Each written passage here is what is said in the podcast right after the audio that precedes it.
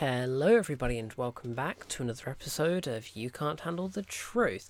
Today's episode, we are talking about The Grey Man. So, this is Netflix's brand new film. It's their biggest film ever, I believe. I think it cost, what, just over 200 million, maybe? And, you know, first things first, is it worth the money? I don't know. I mean, possibly. I think, personally, yes, because Ryan Gosling stars in it and I love Ryan Gosling so much, but I think there are times when they've spent way too much money on this film and they could have easily cut corners and saved a ton but overall, I had a good time with it. I think it's very fun. It's very, very action packed. It's incredibly fast paced. Maybe a bit too fast paced because there are times when it got a bit disorientating and it felt a bit too loud and guns blazing and all the rest of it. Whereas I like it when films are smaller but they also have decent action in it. And I think Netflix, they don't really have a great track record with their higher budget things. It tends to be their smaller budget productions or their requirements that garner a lot of attention and praise. So things like Hustle recently with Adam Sandler. That was a smaller budget Netflix film, but it was fantastic. This, on the other hand, very, very expensive. I mean, it's very reminiscent of Red Notice, right? I didn't like Red Notice because it looked trash, right? For a hundred, what was it, 150 million? I mean, I thought that was a lot of money, but Jesus Christ, this is 200 million. So it's the same kind of money that big studios are spending on huge blockbusters.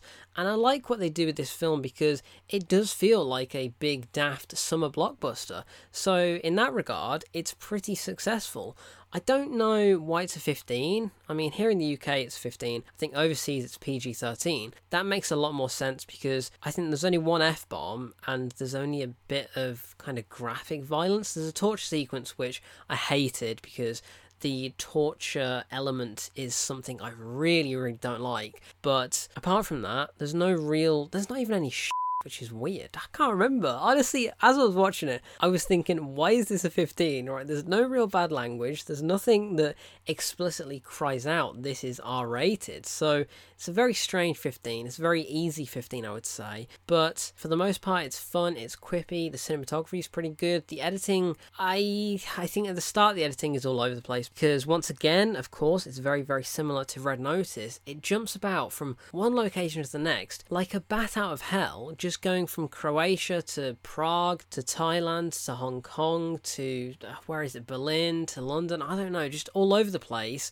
It doesn't really make sense why because once they go there. I mean, it really clicked for me when they arrive in where is it? Is it Vienna or Prague? I can't even remember, but they go to one place. I think it's Prague, and it looked exactly like where they were just at in Croatia. And I'm thinking, what is the point? Like all of these locations look the same, right? When they're in Hong Kong and Thailand at the start, those two locations look the same. When they're in Prague and Croatia at the end, those two locations look the same. So I don't know why they've just gone from one place to the next, adding these big location title cards come up in huge font. I don't know why, because it just distracts me from the actual film itself, and it makes me forget where they were, and then it makes me question how did they get from one place to the next so quickly? Because at one point, Ana de Armas's character, she, I'm pretty sure she was in Berlin, but then all of a sudden she ends up in where is it, Prague? Now I don't know how close those two are to one another, but she arrives there very quickly, and it confused me. But look, at the center of this film, you've got Six, so Ryan Gosling plays Six, and he is a grey man, hence hence the title. He's very, very good at what he does. He just kills people for the CIA.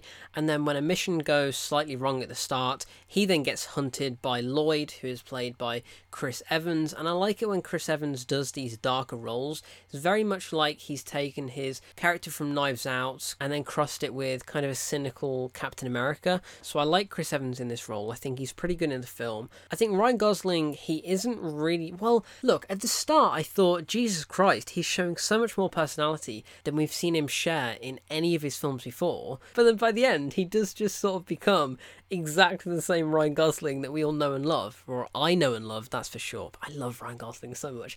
So that's why I enjoyed this film, because I'm a huge Ryan Gosling fan. I like the Russo brothers who direct it. I think this is far better than their previous film, Cherry, last year, starring Tom Holland on Apple TV Plus, so I think this is their better streamer film. I think it's one of Netflix's best looking films in a while, but a lot of people are saying it looks cheap. And when the film started, I thought this looks really good. And then there was a bit of an action sequence, which I think it's two of them fighting amongst a barrage of fireworks, and it does start to look very, very green screen heavy, and the VFX work is a bit shaky. And then there's a plane sequence later on, and once they get out of that plane, Jesus Christ, it looks bad. like the CGI does look kind of shocking. But by the end, when it decides to just stick to one location, it's really fun. Oh, Turkey as well. They go to Turkey as well. Like, why? There's no point. But once it just sticks to Prague with that tram fight sequence thing, that's a really good sequence. And then the ending as well.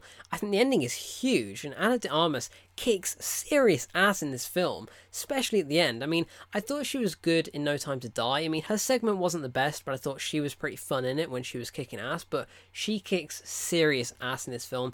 It's like when they got Vanessa Kirby in Mission Impossible Fallout, and they showcased a little bit of what she could do action wise with that club sequence. But then Hobbs & Shaw came out after that, and she kicked so much ass in that. Very much the same with Ana de Armas in this, but I think she's a very good actor and she's very good in this. I think everybody generally gives a good performance. I think Billy Bob Thornton as well, he's very good, but I didn't realize that Julia Butters was going to be in this film, and she is so good. I mean, she was the standout in Once Upon a Time in Hollywood. She was the little girl that was on set with Rick Dalton, and she stole numerous scenes in that film. She does the same in this, right? She's acting with Chris Evans and Ryan Gosling, and she's outstaging them half the time. So she is such a promising young actor. I cannot wait for what Julia Butters does next. Right, she's the MVP of everything she's been in. Even the little segment of I Think You Should Leave on Netflix, the comedy show, she was amazing in that. But she's so good in this as well. But that being said, there's a feature that her character has, which is so gimmicky because it obviously factors into how her character is found later on because she gets kidnapped and then held ransom for Billy Bob Thornton's cooperation trying to find the Grey Man. So obviously they have to go and rescue Julia Butters, but the reason they find her is so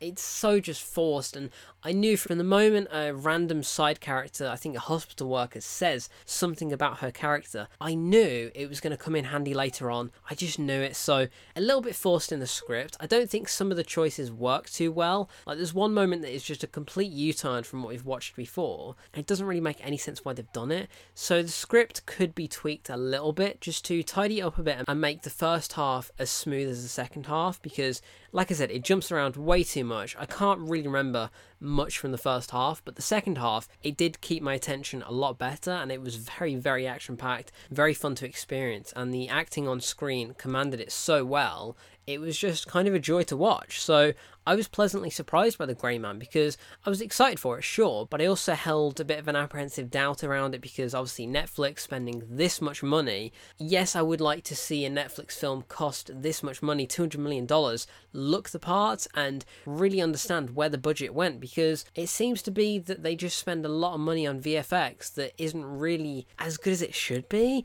And I mean that as no disrespect to the VFX artists who are clearly hard done by with major studios and Netflix as well but I don't really know where else the budget has gone besides the cast and trying to get all these actors to the certain locations. But I want to see a film where the costume design and the cinematography and the directing talent as well. Because, I mean, look, the directing talent is good. I think Joe and Anthony Russo have done some good films. I like what they did with Captain America and the Avengers films, but also, I don't think they're worth hiring for a $200 million film, even though they did exactly that for Endgame, which was like an extra 100 million on top of this. But you know what I mean? I think they need to hire directors with more of a flair, more of an individual directorial style than the Russo brothers, because it wasn't until halfway through when I had to proactively remind myself that they directed The Winter Soldier, which is one of my favourite Marvel films, and then suddenly I realised, oh yeah, I can draw some parallels between these, but it wasn't until I thought about it. Whereas other directors like Tarantino or David Fincher or Scorsese or Christopher Nolan even, he can justify spending 200 million on a film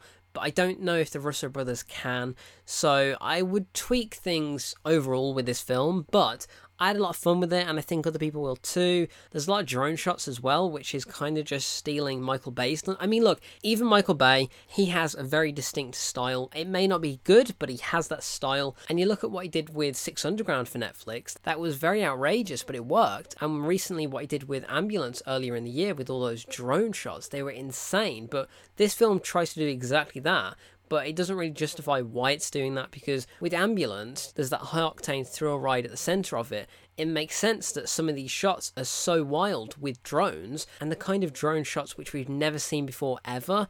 But with this, the drones are flying about all over the place and it's trying to seamlessly transition between one drone shot and another, and it doesn't work. It just doesn't work at all. It really clashes to me.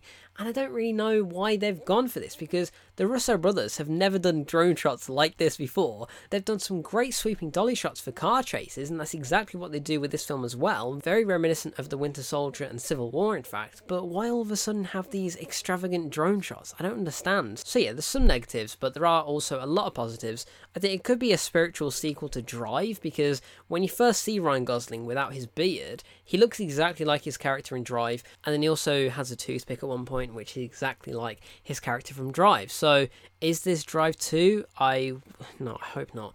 I want to see a Drive 2, if we're ever going to get that, please. But they also give a reference to the fact that he looks like a Ken doll, which is ironic because he's playing Ken in the new Barbie film next year. So, yeah, it feels as though it's very on the nose and very current, but also it doesn't feel like it's pressured to remind the audience of any other pop culture references.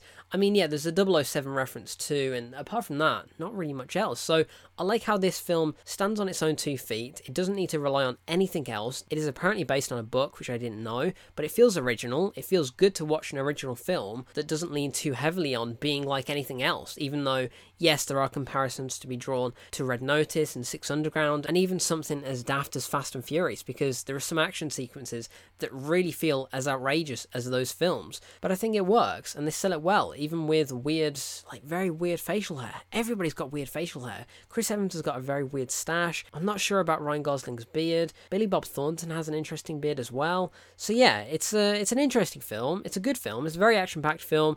I think a lot of people will enjoy it. So it's on Netflix right now. Go and check it out. And the very last thing I will say is I don't know why it's advertised as two hours and nine minutes when it finishes at about the hour and 55 mark. So there's about 14 minutes of credits. Like why? I don't understand. It's so stupid, but that's Netflix for you. So, yeah, they still have a lot to learn, and I honestly don't know how they're going to make money from this film because how did Netflix make money besides subscribers? They don't. Okay, marketing and advertising, sure, but for the large part, they don't, right? They're not earning a box office income every week, so it's very strange why they're spending 200 million on these films when they should just stick to smaller budgets and it works a lot better. But I did have fun, and you will too. So, The Gray Man, go and check it out streaming right now. I've been Kieran. I love Ryan Gosling. I love him so much. He's very, very good in this. And I believe we're getting sequels. I think we're getting sequels, spin offs, prequels. I don't even know. But uh, yeah, we shall see how that goes in the future. But until then, I shall speak to you in the next episode of You Can't Handle the Truth.